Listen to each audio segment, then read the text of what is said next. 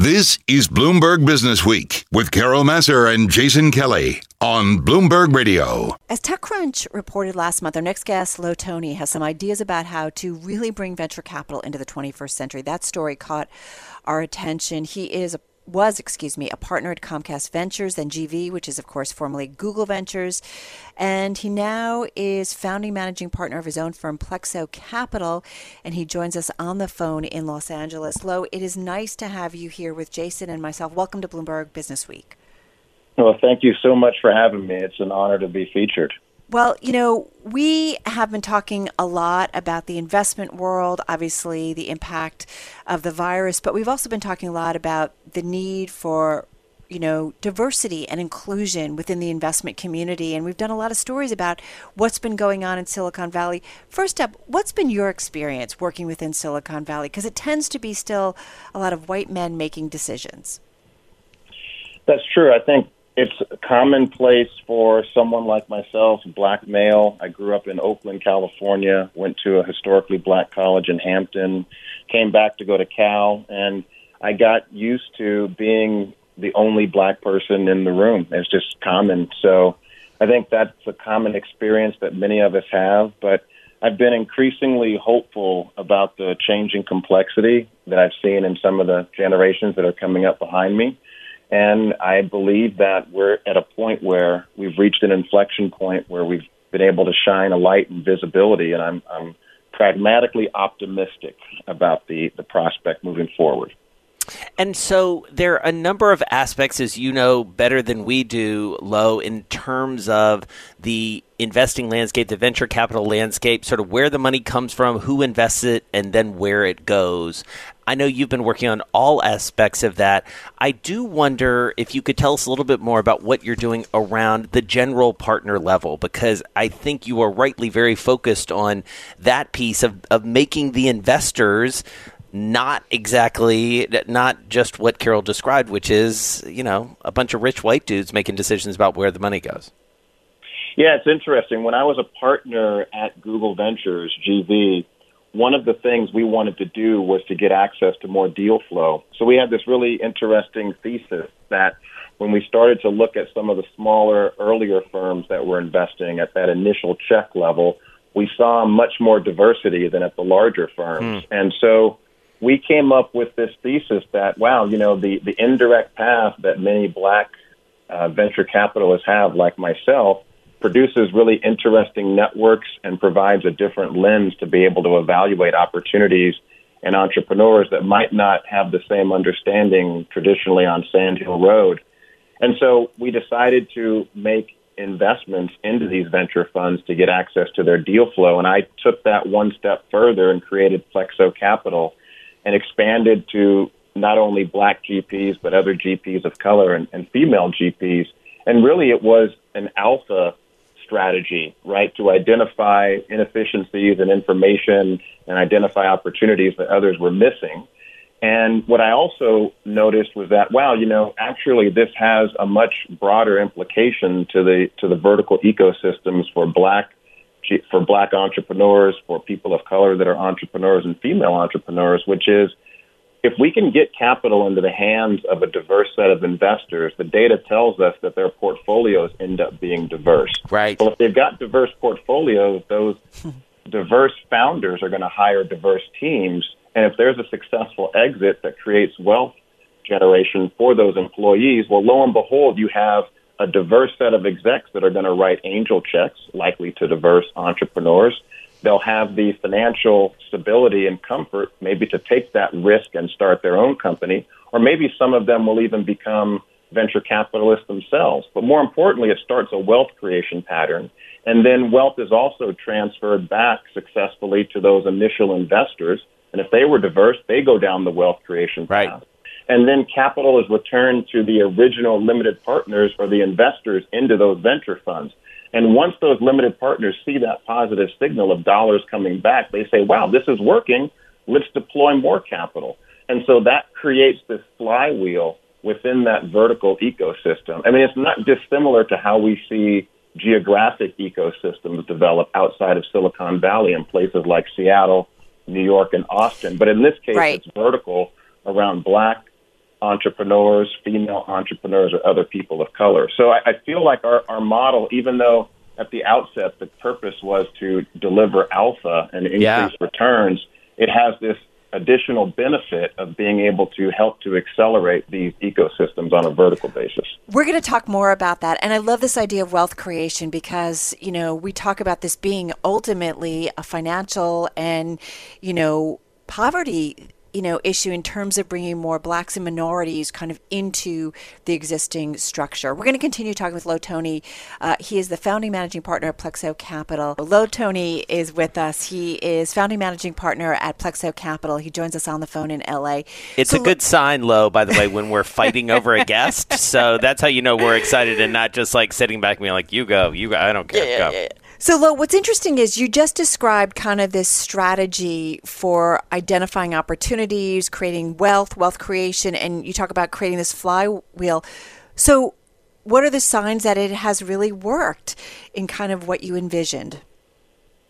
Yeah, the key signs are, without question, the the increasing the dollars that go into the black entrepreneurs, entrepreneurs of color, female entrepreneurs. You know, the numbers are so low that you know it's really not hard to to increase them, but. Mm. We are seeing promising signs. You know, we're seeing more firms led by black GPs, people of color, and women at these venture capital funds, and we're seeing more dollars go into the companies that are diverse led. Ultimately, the barometer, the yardstick, the best way to measure is when we start to see companies that are getting acquired or that are going public. I mean, the step, the stepping stones are, you know, get the initial investment, get some follow-on investment. Companies start to grow and scale, hire more employees, increase their revenues. But you know, ultimately, what we need to see are companies achieving liquidity via the public markets or by a large-scale M&A transaction. Well, and Lo, it was interesting. I was thinking about as you were describing that flywheel in the early part of our conversation. I mean, that's the PayPal mafia model, right? I mean, that's exactly sort of what gave rise to this whole network of companies and angel investors that has been right. at the center of basically the last 10 to 15 years of Silicon Valley, right? Yeah, absolutely. And you know, again, I like using the relationship or the analogy to a geographical ecosystem, and that's absolutely right. You know, we believe that there are network effects inherent in deploying these types of strategies, and I think the PayPal mafia is, without question, one of the classic case studies of you know what happens when a group of, of super uh, intelligent and driven people came together and then the relationships that spawned over time. I mean, you just see a lot of companies that came from that DNA. Right. so, uh, just to follow on that briefly, Lo, I mean, one of the things that we know about Silicon Valley, and I was just reading a long, I believe it was on Medium, post about this, is, you know, serendipity has been at the heart of this. You know, these sort of like inadvertent collisions that happen either at a company or a neighborhood or whatever it is in, in what's a relatively small geographical area there in Silicon Valley. In this remote world, how do you ensure that all the right people are getting together? Great question. And I think we need to be more intentional. You know, the good news is that there is no one geography that has a monopoly on the best ideas. Yeah. And we're seeing ecosystems develop in other regions, which is a good thing. I think we have become more comfortable within Silicon Valley with distributed teams, and there are many companies that have a portion or all of their team distributed. So I think now everyone else is really kind of catching up. And for a while, my mentor, Ken Coleman, used to always tell me if you want to be an actor, go to LA. If you want to be an entrepreneur in tech, you go to Silicon Valley. And the good news is, as we begin to see more of the building blocks in place regionally, whether it be research driven institutions producing STEM graduates, whether it be kind of a few existing companies that have done well, where there's a well trained workforce available to go and work for an entrepreneur at a startup, um, and the availability of capital.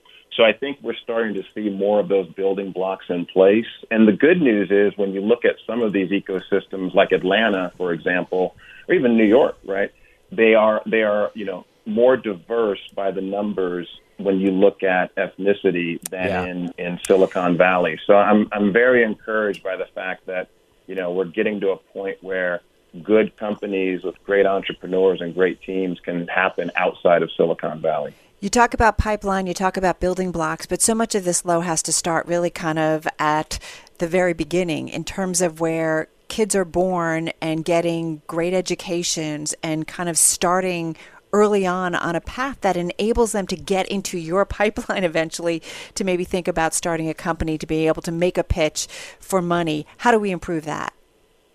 Yeah, the thing that I'm also really passionate about are the historically black colleges Yeah, like good. Hampton University, because even though they're only 3% of the educational institutions in the U.S., they make up about 10 to 15% of all of the bachelor's degrees earned by, by black students. More importantly, 25% of all the black STEM holders um, receive them from an HBCU.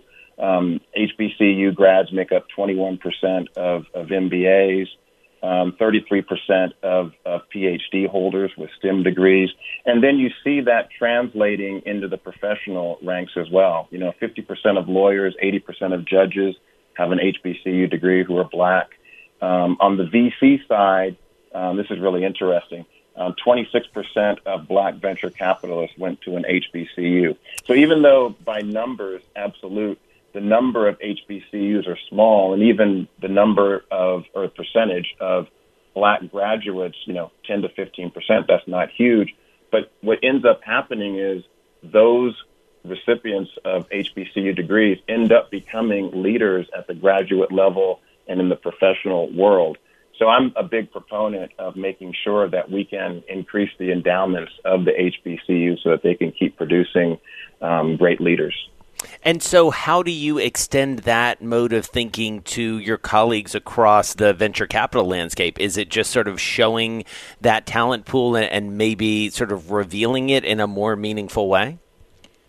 Yeah, you know, there's a lot of great initiatives happening. So there's been a great number of my colleagues from the venture capital world and the larger funds that have reached out trying to understand how they can improve the diversity of their teams. Mm-hmm. And one of the things that we're definitely promoting is the availability of internships and even scholarships geared towards HBCU grads to be able to enter the world of technology. So either working for a portfolio company of a venture capital firm or actually even going and working at the venture capital firm itself. So the good news is, and I'm open if anyone wants to send me any recommendations around, hey, we want to host a, a student on an internship. I mean, we're trying to organize as many of those as possible, Right. working with great organizations like HBU, um, HBCU VC, for example, and uh, and others. So you know that's that's how we're thinking about this. Now, look, there's great black talent everywhere, but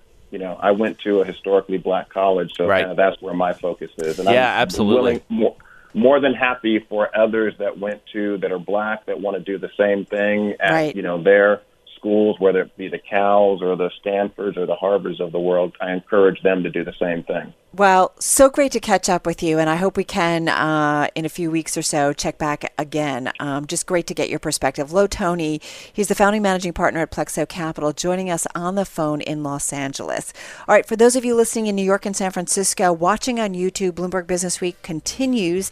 If you're listening on Bloomberg 99.1 in DC, send Sundown with Kevin Cirilli is next. You'll hear more of uh, his interview with Stacey Abrams. But what a great conversation! And Yeah. this is somebody who's actually doing it, right? We talk about being deliberate, taking actions. Lo Toney is doing it.